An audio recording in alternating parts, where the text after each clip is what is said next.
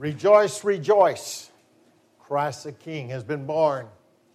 Rejoice, rejoice. The Savior is alive. To this day, 2017, our Savior is still alive. We do not worship someone that is laying in a grave, in a tomb. We worship a Savior that lives today, lives with each and every person that calls on Him. Christ came for each and every person, but each and every person has not chosen to follow Christ. As I said earlier, when there's a separation, it's because we choose to separate ourselves from Him. It is His desire that each and every person on this earth would come to Him, bow down to Him, worship Him, to praise Him. It's our responsibility to carry this word to our community. It may be through contacts with relatives that live somewhere else, like friends that are living other places. I have a very good friend that lives in Las Vegas, another one in Phoenix. The word can be shared with them. I am blessed because they and their families believe in Jesus Christ. And they get in touch with me and they tell me how they're praying for me. So we can share the word in so many different directions and we can share the joy that comes from knowing Him knowing that that source is Jesus Christ Himself. In the book of Luke,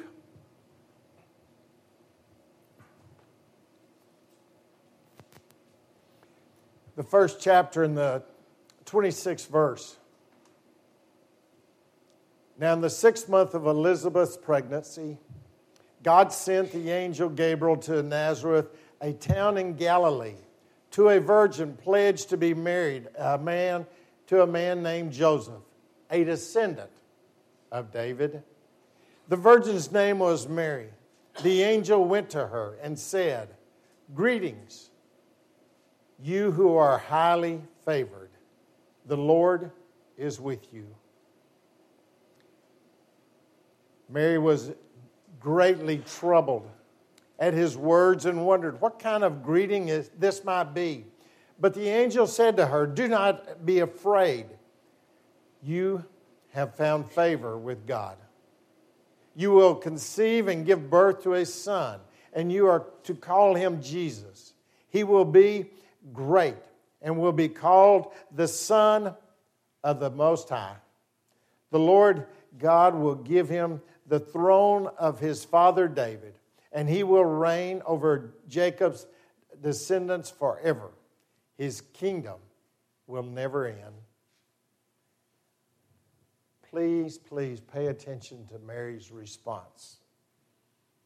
If you could, inject yourself into this scene where this humble person, not a person of wealth, not a person that had a, a great uh, mansion to live in, or the luxuries of life, has just been told by an angel that she is to be blessed. And think of what your feelings may be if that was you. You're by yourself, and the angel of the Lord says, You will deliver a child. How will this be? Mary asked the angel, since I am a virgin. The angel answered, The Holy Spirit will come on you, and the power of the Most High will overshadow you. Mary's response I am the Lord's servant. Make your word to me be fulfilled. Then the angel left. I am the Lord's servant. May your word to me be fulfilled. Do you see the faithfulness of Mary? It wasn't by accident she was chosen to be the chosen one to deliver Jesus Christ. You can see of her character, her strength in faith, her belief in God. You can see that in her response. Because it would be so easy for each and every one of us to come up with excuses if called. I have admitted to y'all that I came up with excuses for 40 years. For 40 years. I was pretty good at coming up with excuses. It could be that you're called for something totally different. It could be a missionary somewhere. I've been amazed at the stories I've read about missionaries and what they've been able to do and how their lives are at risk so many times. But when called, whether it's here in this community in Quanah, Texas, or whether it's in some place in Africa, can we say, Your will be done? Your will be done. It's not easy. It's not one that most of us would step into without any consideration. When we go to the story of John the Baptist, John's dad argued with Gabriel, and he was not able to speak again until after the birth of John. I would think that would be more the response than Mary's. But Mary, the mother of Christ, said, Let his word be fulfilled.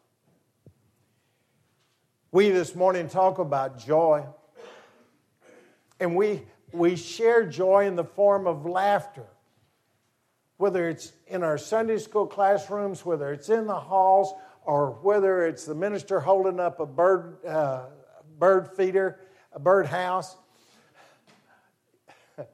Jowers like that. If it's a bird house, we laugh. There's joy, there's laughter. And yet we are very committed to Jesus Christ. We know that is very serious, but we can do it with joy in our heart joy in our heart.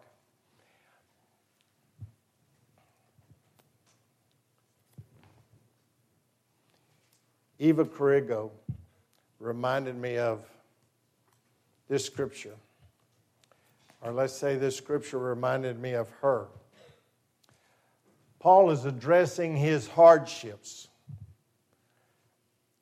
We put no stumbling blocks in anyone's path so that our ministry will not be discredited. Rather, as servants of God, we commend ourselves in every way, in great endurance, in troubles, in troubles, hardship, distress, in beating, imprisonments, and riots. And yet we live on, beaten and yet not killed, sorrowful yet always rejoicing, poor yet making many rich having nothing and yet possessing everything. He knew the joy of having Jesus Christ. He knew the joy of having Him in His soul and His spirit. It was so strong that He would go through those trials and tribulations. And I just read the beginning and the ending sentence of that paragraph he goes on in great detail as to the price he has paid in being a servant. But nothing, nothing was going to stop him until there was death, until there was his death. But by the time he gave his life for Christ, he had touched thousands of thousands of individuals. His books are the most studied books out of the Bible. His books give great detail. He has been reaching out to, to other places with his word at the time of the writing of his later, letters, like to the Philistines. He also had his personal life, and individuals could see that he personally believed to the point that if his life had been required, which it was more than once, he was going to give it all to him. And I say that his life was, was challenged more than once, like by being stoned, being lashed. Any of those could have taken his life. There's no, no uh, exact description as to how he passed away, but the legend is that he was beheaded in Rome. Whatever it was, he gave everything he had. Nothing they did was going to stop him. Eva Carrigo was a special lady in my life. When I came to Quanah, then she was one that that influenced me. She could not come to church very often, and so we had communion in her home many a day. And no matter what was going on at her, in her life, she always had the joy of Christ living in her. She didn't come to church very often because of the problems she did have. But she was able to find joy even in the midst of all that she would call me two or three times a week, wanting to know who she could pray for. She was a prayer warrior. She had Christ in her heart. When I was at her house, she might be watching something off of the PTL channel, which she did frequently. She was seeking the Lord, and in her quiet little way, because she didn't get out very often, but individuals like myself that went in to see her, she would tell them about Jesus Christ. In her own way, she was telling more people about Jesus Christ than a lot of people that are out in the community all day long. She had such a love for Jesus Christ that it was contagious. It was something that I admired about her. One time when uh, I was visiting with her, she showed me a Bible that she had acquired in a garage sale. And uh, I said, That is super. I've tried to find those at Mardell's and other places that translation of the Bible. She handed it to me. I said, No, I can't take this. This is yours. That was, you know, I knew that what she paid for it was difficult with their budget. And so I tried to talk her out of it, but she taught me a lesson right then that I'll never forget. She says, Do not rob me of my joy. Do not rob me of my joy. I'd never heard that before, but I've repeated it many a times as I try to give a gift or would to someone. Don't rob me of my joy because the joy of giving is so wonderful. It has nothing to do with economics. It has nothing to do with status, power, or anything else. The joy of giving to someone else. Certainly, giving the word of Jesus Christ and introducing anyone to Christ. But giving anything in love to someone else. At Christmas time, it's a time of giving. And remembering the days when we were so much younger and how excited we were with what we got. What we got. What did Santa Claus bring me? What did mom and dad get me? What was under the tree for me? But as we grew and matured, we realized the greatest joy was in giving. And that's exactly what God did. He gave us His Son. For it was obvious that we as mortals were also sinners. And there had to be a way for salvation. And we rejoice, rejoice. Christ Jesus is born, our Lord, our Savior. And, and with Jesus Christ, there is no barriers. There are those that are very wealthy, very, very wealthy, that are miserable. And then there are those that are very, very wealthy that live in joy and happiness. And they know what it's like to give to individuals. And so many times when they have that kind of money, they do it anonymously. Did y'all understand that word? Anonymous. My mouth is powder dry. Anyway, nobody knew they did it. They would like it to always be there.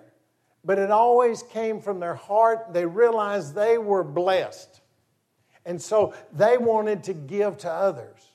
And in doing so, there was joy, both sides.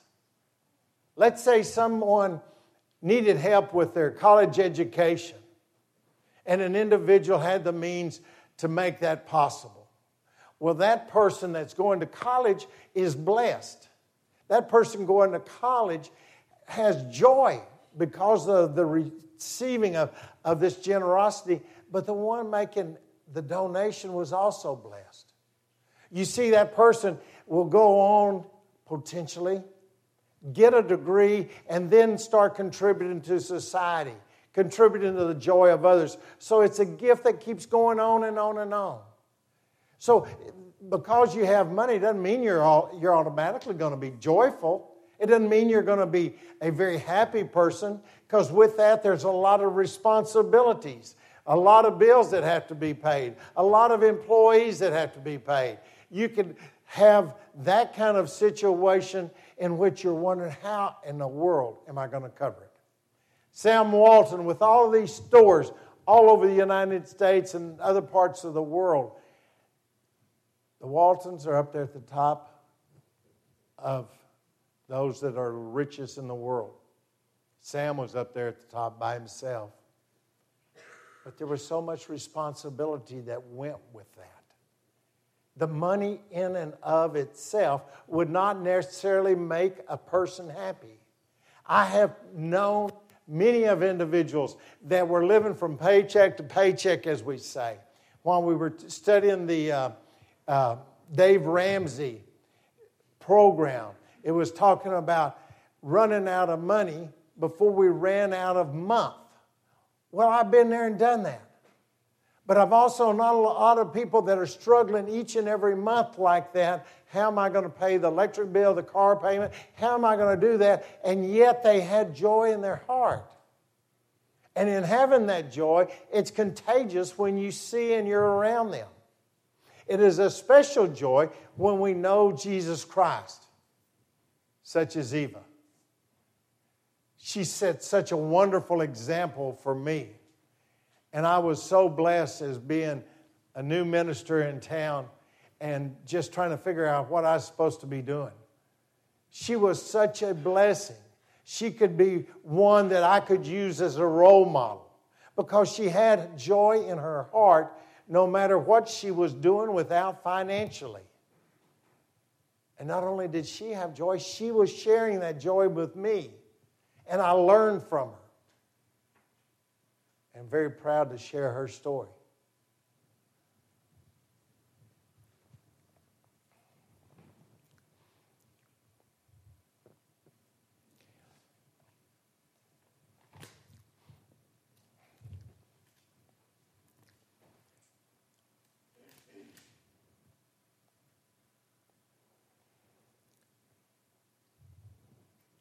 I'm sorry lost my place here.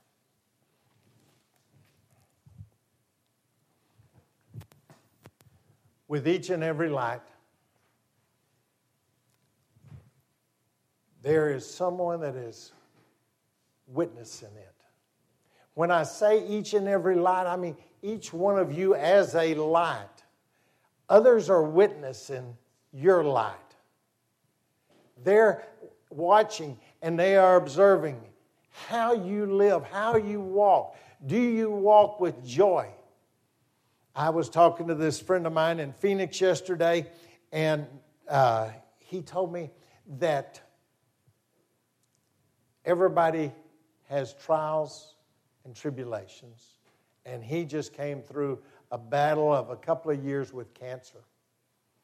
And he was encouraging me that through this, something good would happen.